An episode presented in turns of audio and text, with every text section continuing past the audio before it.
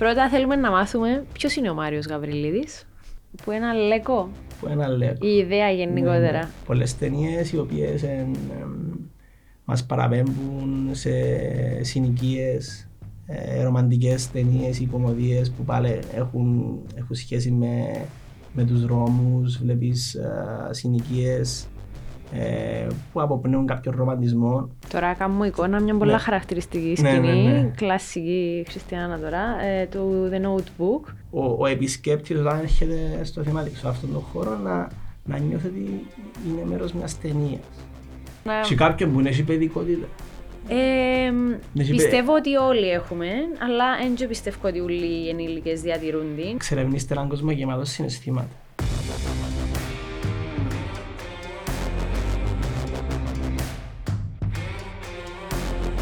Ακόμη ένα Youth Inspire. Σήμερα μαζί μου ο Μάριος Γαβριηλίδης. Μάρια μου, καλώς όρισες. Ευχαριστώ πολύ, Χριστιανά. Επιτέλους, μετά από αρκετών καιρών που προσπαθούμε να το συντονίσουμε. Πώς είσαι? Είμαι πολύ καλά, πολύ καλά. Ασχολούμαι, κάνω διάφορα. Είμαι σε μια περίοδο που εξελίσσομαι, τρέχω τα project μου, τη δουλειά μου. Ξεκίνησε τη νέα σεζόν μετά τις διακοπές. Θα μας τα πεις όλα. Ναι. Πρώτα θέλουμε να μάθουμε ποιος είναι ο Μάριος Γαβριηλίδης. Φυσικά. Λοιπόν, είμαι από τη Λεμεσό. Γεννήθηκα, μεγάλωσα στη Λεμεσό. Είμαι αποφύτος του Γαλλικού Λυκείου. Μετά τις σπουδές μου, και αφού έκανα τη στρατηγική μου θητεία, πήγα σπουδές στο Ηνωμένο Βασίλειο, που σπουδάσα διοίκηση επιχειρήσεων και ευρωπαϊκά θέματα. Μετά, κατά τη διάρκεια των σπουδών μου, είχα ενεργό ρόλο στα φοιτητικά. Ήμουν και μέλος της Φοιτητικής Ένωσης στο Ηνωμένο Βασίλειο. Ανήσυχο πνεύμα. Ναι, ήμουν πάντα ανήσυχο πνεύμα. Μετά τις σπουδές μου, πέρασα από ένα μικρό πέρασμα από το Ευρωκοινοβούλιο. Για ένα χρόνο με την ασκούμενο στο Ευρωκοινοβούλιο, στο γραφείο του κ. Κασουλίδη. Ωραία εμπειρία. Πολύ ωραία εμπειρία. Και πάντα θυμούμαι και μιλώ για την εμπειρία μου στο Ευρωκοινοβούλιο. Είναι άλλος κόσμος, όποιος το ζήσει μπορεί να καταλάβει. Θέλω να πω, νομίζω έχεις έτσι πολλά καλή εμπειρία εσύ. Ναι, πέρασα από τζαμί, αλλά έχω έτσι ξοφάλτσα λίγο τα ευρωπαϊκά, ενώ πια ασχολείσαι με ευρωπαϊκά και είναι πάρα πολύ άλλος τομέας. Είναι και άλλος κόσμος, διάσου πολλά εφόδια. Ακριβώς. Και ανοίγει το πνεύμα σου στις Βρυξέλλες και θα έχεις να κάνεις με διάφορες κουλτούρες, διάφορες προσλαμβάνωσες. Ακριβώς. Όντως είναι πολλά ωραία εμπειρία. Άρα φαντάζομαι άλλαξες σε αρκετά ζωλά στο πέρασμα σου. Ήσουν που ήσουν στο Ηνωμένο Βασίλειο, που είσαμε multi-culti. Περισσότερο μπορώ να πω οι Βρυξέλλες. Γιατί όταν πήγα στις Βρυξέλλες, το πέρασμα μου πάντα έχω να το λέω ότι αν είχα τη δυνατότητα να παίρνω τον χρόνο πίσω, ενδεχομένως οι σπουδές μου να ήταν σε ένα ευρωπαϊκό πανεπιστήμιο παρά στο Ηνωμένο Βασίλειο. Πάση περιπτώσει, είναι απλά μια δική μου αναφορά. Ενδοσκόπηση, μάλλον. Σωστά. Λοιπόν, μετά τις σπουδές, μετά την επιστροφή μου στην Κύπρο από τις Βρυξέλλες, ασχολούμαι με διάφορα εμοτσιλίων. Η αλήθεια δεν ήξερα τι να κάνω. Εψάχνες, ρε παιδί. Εψάχνουν. Ήμουν και νεαρός. Ουδέποτε ήξερα συγκεκριμένα τι ήθελα να κάνω. Παρόλο που όταν ήμουν μικρός ήθελα πάντα να γίνω πιλότος. Λόγω και της εμπλοκής του πατέρα μου, εργαζόταν σαν μηχανικός αεροπλάνος στη Cyprus Airways και είχα έτσι εμπλοκή με το συγκεκριμένο και άρεσκε μου για τα ταξίδια. Οπότε μετά που εναβάγησε, ουσιαστικά έπαψα να το σκέφτομαι εκείνον. Σκέφτομαι με τι ήταν να ασχοληθώ. Ασχολούμουν με τα politics, λόγω της εμπλοκής μετά από το περάσμα μου στις Βρυξέλλες. Ήμουν όντως, εψάχνουν αρκετά, έκανα διάφορα. Μετά βρέθηκε μια πρόταση από έναν όμιλο παροχής συμβουλευτικών υπηρεσιών, την MPS Πλατής, η οποία παρέχει συμβουλευτικές υπηρεσίες σε χρηματοοικονομικούς οργανισμούς Ξεκίνησα που δεν γνώριζα τίποτε για τον τομέα και σιγά σιγά έμαθα αρκετά πράγματα, ήταν ένα σχολείο για μένα και κλείνω τώρα 10 χρόνια σε αυτόν τον τομέα.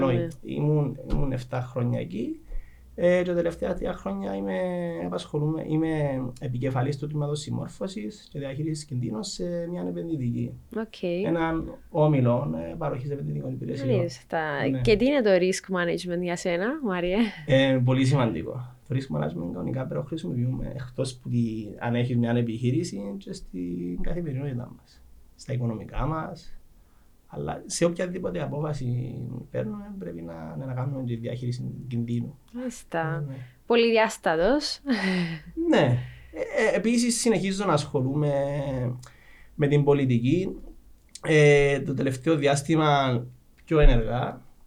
Συμμετείχα στην σοκομματική διαδικασία που είχε πρόσφατα ο Δημοκρατικός Συναγερμός. Που όλοι θυμόμαστε. Ναι. Και εκλεγήκα είμαι πλέον μέλος του πολιτικού γραφείου. Παρόλο που είχα τη σημερινή αναποχή για αρκετό διάστημα. Αλλά είχα πει στον εαυτό μου ότι από τη στιγμή που δεν μου αρέσουν κάποια πράγματα πρέπει να αναλάβω δράση με κάποιον τρόπο. Τι σημαίνει για σέναν η εκλογή σου στο πολιτικό γραφείο του Δημοκρατικού Συναγερμού? Σημαίνει πάρα πολλά πράγματα. Καταρχάς ήταν μια πολλά δυνατή εμπειρία για μένα. Θεωρώ ότι ήταν ένα επίτευγμα μεγάλο για μένα λόγω της αποχής μου και από τα κοινά του Δημοκρατικού Συναγερμού και γενικότερα. Κάνα μεγάλη προσπάθεια, ήταν, όπως είπα, πολλά μεγάλη εμπειρία και αποκτήσα κάποιες δεξιότητες που έκανα κάποια γεγονότα που φοβόμουν να κάνω προηγούμενα. Πολλά καλά. Ναι. Και πάμε στο Rues Cine Art, γιατί τούτο δεν το ξέρει ο κόσμος ή όσοι το ξέρουν συγκεκριμένοι ρε παιδί μου. Ναι. Τι είναι το πράγμα? Λοιπόν, το Rues Cine Art προέκυψε κατά την περίοδο της πανδημίας. Η αλήθεια είναι ότι πάντα έψαχνα, ήθελα να κάνω κάτι δικό μου, είμαι και άτομο δημιουργικό. Και πώς προέκυψε, είμαι μεγάλος φαν των Lego, του γνωστού παιχνιδιού. Okay. Και έχω και μεγάλη συλλογή. Τα τελευταία 10 χρόνια η Lego ξεκίνησε μια συγκεκριμένη σειρά, ονομάζονται Modular Buildings.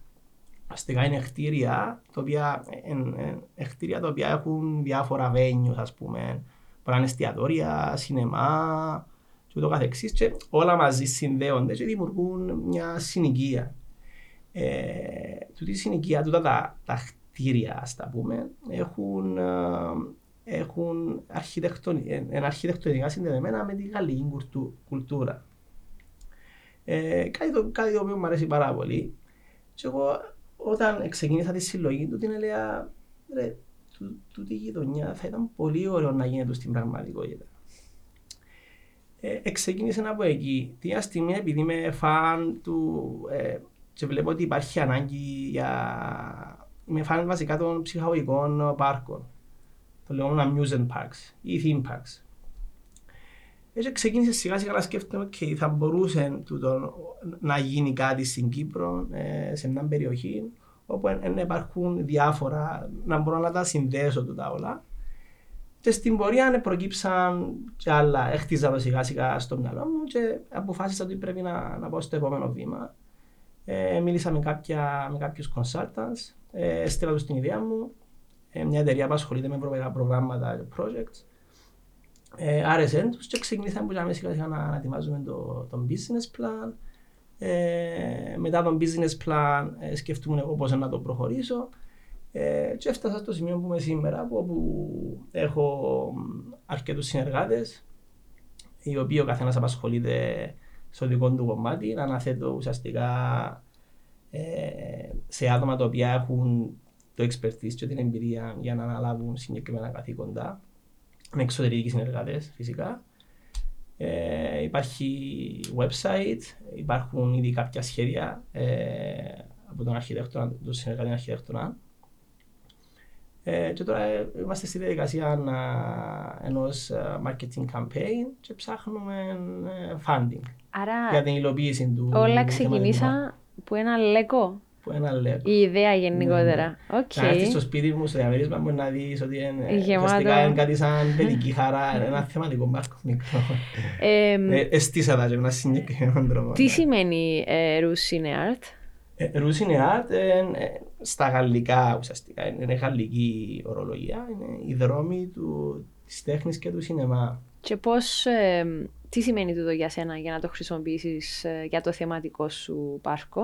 Ναι, ουσιαστικά όταν ήμουν έψαχνα να βρω όνομα, ουσιαστικά να βάλω, να αντίσω με όνομα του όλων την ιδέα.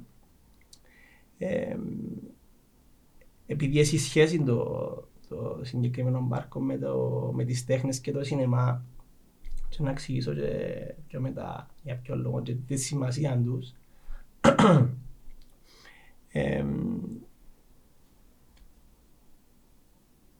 Πολλές φορές βλέπουμε ταινίες, τουλάχιστον όπως το έχω στον μυαλό μου εγώ, πολλές ταινίες οι οποίες μας παραπέμπουν σε συνοικίες, ρομαντικές ταινίες ή κωμωδίες που πάλι έχουν σχέση με τους δρόμους, βλέπεις συνοικίες που αποπνέουν κάποιον ρομαντισμό. Επίσης, τώρα κάνω εικόνα, μια πολλά χαρακτηριστική σκηνή, κλασική χριστιανά τώρα, του The Notebook, που ήταν μέσα στον δρόμο και πέφταχαμε και γύρω-γύρω ήταν και η συνοικία. Ακριβώς. Επίσης, πολλές φορές σε πολλές ταινίες βλέπουμε τα μικρά φεστιβάλς που έχει διάφορα activities που κάνει ο κόσμος, που παραπέμπουν σε ένα amusement park, πάρκο ψυχαγωγίας, και βλέπεις τον κόσμο να βγαίνει να τα επισκεπτεί, τα καρουζέλ, τους τροχούς και τούτα όλα. Και σκέφτηκα, ουσιαστικά έρχεται στο μυαλό μου ότι θέλω να ο επισκέπτης όταν έρχεται στο θέμα σε αυτόν τον χώρο να νιώθει ότι είναι μέρος μιας ταινίας. Και περπατά και βλέπει, νιώθει ότι είναι σε μια ταινία και βλέπει πράγματα τα οποία έχουν σχέση με την τέχνη, με τις τέχνες γενικότερα. Και μπορώ να σου πω έτσι, επειδή έχει σχέση μέσα στο πάρκο να υπάρχει και μεγάλο σινεμά, θέατρο, το οποίο είναι να προβάλλονται είτε κινηματογραφικές ταινίες, είτε να γίνονται μεγάλες θεατρικές παραστάσεις, shows που έχουν σχέση με την τέχνη. Οπότε ναι, μέσα από την σκέψη κατέληξα σε αυτό το όνομα. Ακούγεται πάρα πολύ ενδιαφέρον. Ενώ τώρα εγώ μας είχες εικόνες, ιδέες. Ναι. Άρα ένας επισκέπτης, όταν και εφόσον υλοποιηθεί τούτη η ιδέα, να μπορεί πέραν του να απολαύσει το ίδιο το θεματικό των πάρκων, τα stages, εξ όσων κατάλαβα, να μπορεί να μπει και σε έναν ρόλο. Ακούω το, ας πούμε. Πέραν του να ζήσει την εμπειρία, να μπορεί και ο ίδιος. Ξέρω εγώ, αν έχει μια επιλογή μιας ταινίας να είναι ένας ρόλος. Θα μπορούσε. Ένα από τα οράματα που έχω, βασικά μέρος του οράματος που έχω για το Rues Cine Art είναι να γίνει χώρος ο οποίος να είναι το ίδιο το πάρκο, χώρος για προβολής ταινιών, ουσιαστικά χειρισμάτων ουσιαστικά. Okay. Να μπορούν να γυρίζονται ταινίες στο ίδιο το χώρο. Οπότε αν και οι ίδιοι επισκέπτες θα μπορούσαν, αν το επιθυμούν, να είναι μέρος μιας ταινίας. Την ίδια στιγμή, το πάρκο να δημιουργηθεί με τέτοιον τρόπο, ώστε να πιάνεις το vibe του ότι είναι να είσαι σε μια ταινία. Και να μπορεί να νιώθεις ότι παίζεις ρόλο. Φτάνει να αφαιθεί ο κάθε επισκέπτης. Και σε ποιο στάδιο βρισκόμαστε τώρα? Δηλαδή, είπες μας ότι έχεις και κάποιους συνεργάτες. Δώσ' μας λίγο να καταλάβουμε, ας φαίνεται ότι οι συνεργάτες δουλεύουν πάνω σε ποια κομμάτια. Να σου πω φυσικά. Οι συνεργάτες μου είναι το marketing agency το οποίο συνεργάζομαι. Είναι on-time media, αν έχω θυμίσει να το πω, είναι γνωστό. Ενώ ο συνεργάτης μου αρχιτέκτονας ο οποίος ετοίμασε το on conception. Βασικά με έναν συγκεκριμένο τρόπο τα σχέδια χτίσαμε τα μαζί μας ουσιαστικά. Άρα έχουμε το visual. Ναι, υπάρχει, ναι. Μπορεί κάποιος να επισκεφτεί την ιστοσελίδα και να δει ακριβώς το πώς θα είναι το έργο, το θεματικό πάρκο. Επίσης υπάρχει και βίντεο μέσα από το οποίο μπορείς να ταξιδέψεις μέσα στο πάρκο και μπορείς να βιώσεις πολύ καλύτερα. Πεμάς και λίγο την ιστοσελίδα. Η ιστοσελίδα είναι www.ruescineart.com. Έχετε ακόμα social media άλλα ή... Υπάρχουν social media και υπάρχουν και κατά καιρούς. Βασικά συνεχώς γίνονται δημοσιεύσεις με διάφορες ιστορίες για το πάρκο. Εκτός του marketing campaign και τον αρχιτέκτο, αν έχω τους δικηγόρους μου, τους business consultants για την προώθηση του έργου. Και εγώ ίδιος προσπαθώ σιγά σιγά με διάφορους τρόπους. Έχω επικοινωνία με τον ΣΥΠΑ επίσης, ο οποίος είναι υποστήρικτης του project. Και έχουμε συνεχώς επικοινωνία για το πώς μπορούμε να το προωθήσουμε για να εξασφαλίσουμε τη χρηματοδότηση. Στην παρούσα φάση ψάχνουμε για κατάλληλη location, για την κατάλληλη γη, για να μπορέσει να γίνει. Και την ίδια στιγμή είμαι στην διαδικασία εξέβρεσης επενδυτών. Το επόμενο διάστημα να είμαι να επισκεφτώ το expo της ΙΑΠΑ. Η ΙΑΠΑ είναι ο διεθνής οργανισμός των θεματικών πάρκων, που θα είναι το expo στην Ευρώπη, θα είναι στη Βιέννη. Και εκεί να μπορώ να μιλήσω με κόσμο. Ωραία ευκαιρία για networking. Ναι, για networking και να μιλήσω με κόσμο ο οποίος απασχολείται ουσιαστικά στο industry των θεματικών πάρκων, είτε κατασκευαστές, είτε operators, είτε οτιδήποτε άλλο σχετικό, για να πιάσω το vibe του κόσμου τούτου, να μάθω πράγματα για να δω και εγώ πώς μπορώ να... Πάντως, εάν συμβεί έναν ίσως το πρώτο θεματικό τόσο συγκεκριμένο πάρκο. Μπορώ να φανταστώ άλλα που έχουμε, που είναι πιο για φαν δραστηριότητες, ίσως πιο καλοκαιρινές κτλ. Αλλά κάτι τέτοιο δεν ξέρω, υπάρχει κάτι αντίστοιχο. Κάτι αντίστοιχο στην Κύπρο σίγουρα δεν υπάρχει. Δεν έχουμε μπει στο χάρτη των θεματικών πάρκων και τόσο είναι ο στόχος μου. Έχεις κάποια πρότυπα όμως στο εξωτερικό που θα ήθελες έτσι να αντιλήσεις κάποιες ιδέες τους? Ναι, σίγουρα πιάνω ιδέες από διάφορα. Επειδή επισκέπτομαι διάφορα θεματικά πάρκα, επειδή είμαι φαν. Σίγουρα η Disneyland είναι ένα από τούτα, χωρίς να σημαίνει ότι θέλουμε να δημιουργήσουμε τη νέα Disneyland στην Κύπρο. Παρ' όλα αυτά είμαι willing στο να, αν υπάρχει να κάνουμε συνεργασία με τη Disneyland με κάποιον τρόπο. Μέσα από την, για να καταλάβεις, έχω επικοινωνήσει και με τον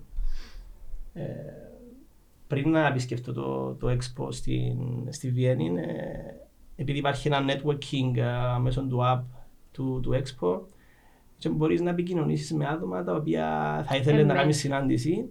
Και ανακάλυψα τον αντιπρόεδρο, τον Vice Chairman της Disneyland Paris, ο οποίος είναι και ο CFO, και έστειλα το μήνυμα. Απάντησε. Ένα απάντησε, για να είμαι ειλικρινής ακόμη, αλλά εντάξει, εγώ έστειλα το μήνυμα γιατί ήθελα με τον τρόπο που συνδεθείτε. Ναι, ακριβώς. Ναι. Τώρα ενδεχομένως να έχω τη δυνατότητα όταν πάω να επισκεφτώ το... Εγώ σου το εύχομαι. Ναι. Να τον ευρύσω, να του πεις. Ναι, απλά, λέω ένα παράδειγμα. Δεν σημαίνει ότι να κάνουμε συνεργασία. Ναι. Μπορεί να μου δώσει κάποιες ιδέες, να συζητήσουμε. Εντάξει, ότι οι άνθρωποι είναι πολύ άσχολοι, μπορεί να έχουν κάνει 5 λεπτά για να σας αφιερώσουν. Εντάξει, είναι μεγάλο μπραντ, ναι. Απλά εντάξει, έμαθα να βλέπω ψηλά. Θέλω να... Δηλαδή, δεν έχω ταβάνι. Καλά καμίς. Θέλω να έχω ταβάνι. You aim high. Ναι. Και δεν το λέω ούτε με αλαζονία. Λέω το γιατί πιστεύω ότι... Δεν υπάρχει ταβάνι για κανένα. Ποιος είναι ο στόχος σου, Μαρία? Τύπου νιώθω ότι μιλώ με έναν άνθρωπο που εκτός το ότι... νιώθω ότι διατηρείς μια παιδικότητα, ναι, την οποία μεταφέρεις κάπως σε τον το θεματικό πάρκο που θέλεις να κάνεις. Σιγά, και θέλεις να... Σε κάποιον που είναι η παιδικότητα. Πιστεύω ότι όλοι έχουμε, αλλά δεν πιστεύω ότι όλοι οι ενήλικες διατηρούν την ή θέλουν να την... Ναι. Πολλές φορές μπορεί να φοβόμαστε να εκφράζουμε την παιδικότητά μας, γιατί νιώθουμε ότι κάτι να χαθεί, μια νοοτροπία που έχουμε στην Κύπρο. Έχουν την οι συντηρητικές κοινωνίες, νομίζω, την νοοτροπία περισσότερο. Ρωτήσες με για το... Ο στόχος σου, ρε παιδί μου, δηλαδή το θεματικό πάρκο, τι ικανοποίηση θα σου δώσει όταν υλοποιηθεί? Έναν το ότι ο κόσμος ενάσει του δίνει την ευκαιρία να περάσει καλά, να χαρεί, έναν το ότι μίξη των πολιτιστικών στοιχείων, των κουλτούρων. Να σου πω, ο στόχος μου καταρχάς είναι να υλοποιηθεί και θεωρώ ότι να γίνει τούτο. Σκέφτομαι κάτι διαφορετικό αυτός που τούτο. Από εκεί πέρα, υπάρχει ένα μότο στο website, μπορεί να το δείτε, ένα statement, explore a world full of emotions. Εξερευνήστε έναν κόσμο γεμάτος συναισθήματα. Πιστεύω πραγματικά ότι ο κόσμος δεν εκφράζει τα συναισθήματα του ελεύθερα στην κοινωνία που ζούμε σήμερα, για διάφορους λόγους ο καθένας. Και τέτοιου είδους, γιατί ονομάζω το, θεωρώ ότι είναι μια καινοτόμα εμπειρία το θεματικό πάρκο, όπως και όλα τα θεματικά πάρκα. Αλλά το συγκεκριμένο έτσι το χαρακτηρίζω. Μια καινοτόμα εμπειρία μέσα από την οποία ο καθένας μπορεί να εκφράζει ελεύθερα συναισθήματα του, απολαμβάνοντας τα διάφορα activities που μπορεί να απολαύσει μέσα από το ταξίδι που μπορεί να κάνει μέσα στο πάρκο του. Είναι μια διέξοδος από την καθημερινότητα, από τις δυσκολίες, την πίεση που έχει ο καθένας, από την καθημερινότητα του. Και τέτοια διέξοδος δεν υπάρχει σήμερα. Ειδικότερα στην Κύπρο δεν έχουμε πράγματα τα οποία μπορεί να κάνει κάποιος στον ελεύθερο του χρόνο. Και να το γεμίσουν έτσι χαρά. Ναι. Ειδικότερα τα Σαββατοκυριακά. Επειδή χαίνει να μιλώ και είμαι στη Λεμεσό και μιλώ και με ξένους οι οποίοι έρχονται στην Κύπρο με τις οικογένειες τους και επειδή είναι συνηθισμένοι στις χώρες τους, ζουν σε μεγάλου πόλεις, να έχουν πολλά πράγματα να κάνουν. Τυχαίνει πολλές φορές να λένε ότι είναι boring, δηλαδή βαριούνται, επειδή δεν έχεις τόσα πολλά πράγματα να κάνεις. Τούτη η εμπειρία όμως να τους δώσει μια διέξοδο, να τους δώσει να καλύψουν το κενό ουσιαστικά που υπάρχει, να έχουν κάπου να πάνε, είτε στην καθημερινότητα τους είτε τα Σαββατοκυριακά με τις οικογένειές τους. Φυσικά είναι μόνο για τα άτομα με οικογένειες, είναι για τον καθένα. Δηλαδή κάποιος αναλυτικά τι να περιέχει το πάρκο, έχει τα πάντα και είναι για όλους. Πες μας λίγο τι να περιέχει. Να αποτελείται από δύο συνοικίες, το Little Paris, το μικρό Παρίσι, και η Νέα Ορλεάνη, το French Quarter της Νέας Ορλεάνης. Γιατί τους τα δύο συγκεκριμένα? If I may ask. Ναι, γιατί είναι περιοχές με υψηλή αισθητική, είτε το Παρίσι είτε η γαλλική συνηθία της Νέας Ορλεάνης. Όποιος γνωρίζει μπορεί να κάνει ένα Google search και να το δει. Επίσης, είναι περιοχές όπου αποπνέουν ρομαντισμό και γεννούν ποικίλα συναισθήματα. Και ας μην ξεχνούμε ότι η Γαλλία είναι η γενέτειρα του σινεμά. Οπότε συνδέονται του τα ούλα και είναι και πηγή έμπνευσης πολλών καλλιτεχνών, η γαλλική κουλτούρα. Μάλιστα. Τι είναι τα συναισθήματα για τον Μάριο? Τα συναισθήματα είναι, θεωρώ ότι μπορεί κάποιος να ακουστεί κάπως τούτο. Τα συναισθήματα θεωρώ ότι είναι κάτι πολύ πολύ σημαντικό για τον κάθε άνθρωπο. Αν μάθουμε να κυριεύουμε το συναίσθημα μας, τότε να μπορούμε να κινητοποιούμαστε, να κάνουμε πράγματα για μας και να έχουμε την εξέλιξη που θέλουμε σαν ανθρώποι. Εάν χρησιμοποιούμε το συναίσθημα σαν κινητήριο δύναμη. Άρα για σέναν είναι κινητήριος δύναμη. Ναι, φυσικά. Δηλαδή ο φόβος, εάν νιώθεις ότι φοβάσαι, αγχώνεσαι για κάτι, εάν κινητοποιηθείς, επειδή για να φοβάσαι, να αγχώνεσαι για κάτι, σημαίνει ότι κάτι υπάρχει. Εάν κινητοποιηθείς, σημαίνει ότι να κάνεις κάτι για να φύγει ο φόβος. Αποχωρείς. Εάν το αφήσεις να σε κυριεύσει όμως, τότε να παγώσεις, δεν θα κάνεις κάτι. Και αν έπρεπε να επιλέξεις ένα συναίσθημα με το οποίο θα ήθελες στο μέλλον να φεύγουν οι επισκέπτες σου από το θεματικό πάρκο, ποιος θα ήταν? Ναι. Συναισθήματα χαράς, σίγουρα, ευγνωμοσύνης και ανάγκης για εξέλιξη. Μάλιστα. Τι άλλο πρέπει να ξέρουμε για τούτον το project? Ναι, λοιπόν, έμεινα στις δύο συνοικίες. Ναι, είπες μας μόνο για τις δύο συνοικίες. Είναι οι δύο θεματικές περιοχές. Οι οποίες να προσφέρουν, είπαμε.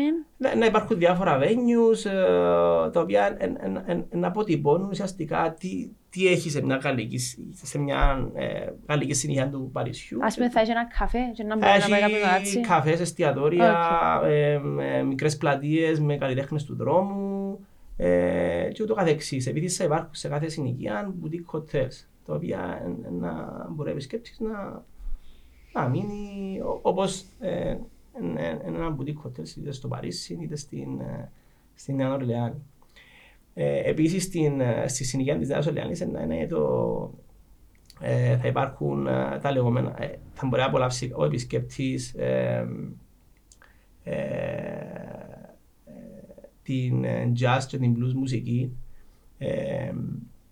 η οποία ουσιαστικά είναι χαρακτηριστικό των συνοικιών του.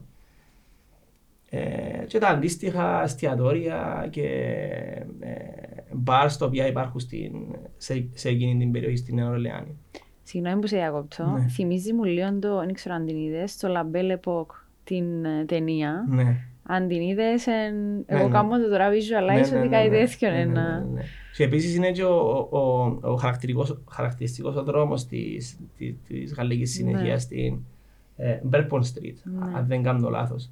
Γινός ο οποίος έχει βασικά η συνοικία στο δεύτερο οροφό υπάρχουν εντά μπαλκόνια και υπάρχουν κλάστερες και κρεμούνται τα λουλούδια, πολλά χαρακτηριστικών τούτων και τα πολλά χρώματα που υπάρχουν σε αυτόν τον δρόμο. Ναι. Φανταστικό. Άρα πέραν των δύο των θεματικών, μετά το... θα είναι το μεγάλο σινεμά θέατρο, μέσα στο οποίο ο επισκέπτης να μπορεί να απολαμβάνει μια ολοκληρωμένη εμπειρία. Κλειστό, ναι. Κλειστό και ανοιχτό. Να υπάρχει και open air cinema. Θα μπορούσε να μην υπάρχει open air cinema. Όπου θα φιλοξενούνται παραστάσεις θεατρικές, cabaret shows, burlesque shows και οτιδήποτε έχει να κάνει είτε με τις τέχνες, είτε με το χορό, είτε με τη μουσική, συναυλίες μικρές, μεγάλες. Ο σκοπός είναι να φιλοξενούνται και μεγάλα χορευτικά και θεατρικά συγκροτήματα και επίσης να φιλοξενούνται και πρεμιέρες ταινιών.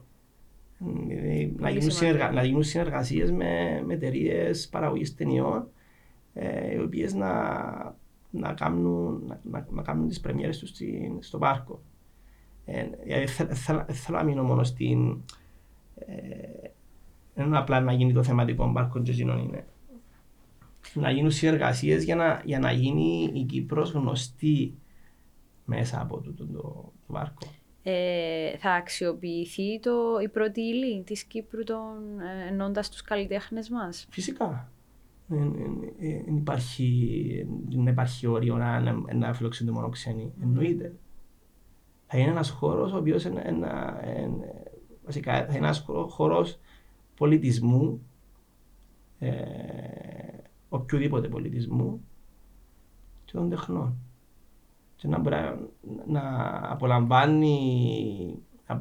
απολαμβάνει ο καθένας τις τέχνες από κάθε μέρος του κόσμου. Okay. Ναι. Τι άλλο πρέπει να γνωρίζουμε? Θα υπάρχει επίσης το Street Food Park. Σημαντικό. Το οποίο, ναι. Το οποίο φαντάζομαι να έχει ένα συγκεκριμένο κόσμο, να υπάρχουν τα κλασικά street food trucks, τα vintage street food trucks, τα οποία να προσφέρουν φαγητό του δρόμου από όλα τα μέρη του κόσμου. Επίσης θα υπάρχουν πάλι street food trucks που να προσφέρουν ποτό, κοκτέιλ κτλ. Θα υπάρχουν μικρά συγκροτήματα τα οποία να παίζουν μουσική, μικρές πλατείες στον χώρο του. Δεν ξέρω αν έχετε επισκεφτεί κάποιον street food park στο εξωτερικό. Αρκετά μπορώ να πω. Ένα γίνοντο κόνσεπτ, αλλά να γίνει προσπάθεια να συνδέεται μαζί με το υπόλοιπο πάρκο. Και θεωρώ ότι το street food έχει σχέση με το σινεμά. Και έτσι όπως μου το περιγράφεις, εκτός του ότι να χρειαστείς αρκετά εκτάρια γης, ακούγοντας το, θα μπορεί να φιλοξενεί και ήδη υφιστάμενα φεστιβάλ. Δηλαδή, φαντάζομαι τώρα, έχουμε τόσα που πήγε στη Λευκοσία, αλλά και στη Λεμεσό έχετε πάρα πολλά και πλέον παγκύπρια, θα μπορούσαν να αξιοποιήσουν τον χώρο. Ακριβώς. Βασικά θα έχουν όλα τα φεστιβάλ τα οποία διοργανώνονται και με επιτυχία πλέον στην Κύπρο, να έχουν έναν χώρο ο οποίος να τους αγκαλιάζει και να μπορούν να φιλοξενούνται κάθε χρόνο στον χώρο του πάρκου. Γιατί τόσο είναι ο σκοπός. Γιατί ξέρω ότι δέχονται και πολεμική αρκετά από τούτα και αντιμετωπίζουν πολλές δυσκολίες. Φυσικά και θα έχουν έναν χώρο, γιατί να διοργανώνονται καλά καιρούς φεστιβάλ στο πάρκο, ανάλογα και με την περίοδο. Παραδείγματος χάρη στον Bourbon Street της Γαλλικής Συνηθείας της Νέας Ορλεάνης γίνονται jazz festivals, blues festivals και carnival festivals. Γίνεται μεγάλη καρναβαλιστική παρέλαση, οπότε να μπορούσε να συνδεθεί και τούτο. Επίσης, επειδή είμαστε σε μια σειρά επεισοδιών που θέλουμε να εμπνεύσουμε περισσότερο, θα μας δουν, θα μας ακούσουν νέοι εκεί έξω. Ένα δικό σου θετικό μήνυμα που θέλεις να μοιραστείς και από την πορεία σου τώρα και με όλα όσα ασχολείσαι. Το μήνυμα που θέλω να στείλω είναι ειδικότερα στους νέους, βασικά σε όλες τις ηλικίες, δεν παίζει ρόλο. Να μην φοβόμαστε για το οτιδήποτε και να βάζουμε πάντα τον εαυτό μας στην άβολη διαδικασία του καινούριου. Μόνον έτσι να εξελισσόμαστε. Πολλά ωραία. Θέλω να σου πω ένα μεγάλο ευχαριστώ.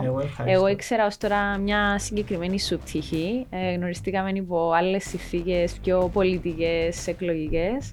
Αλλά χάρηκα πάρα πολλά που σήμερα έμαθα λίγα παραπάνω πράγματα για τον Μάριο. Και εύχομαι στο Rues Cine Art σύντομα να το δούμε να υλοποιείται σιγά σιγά.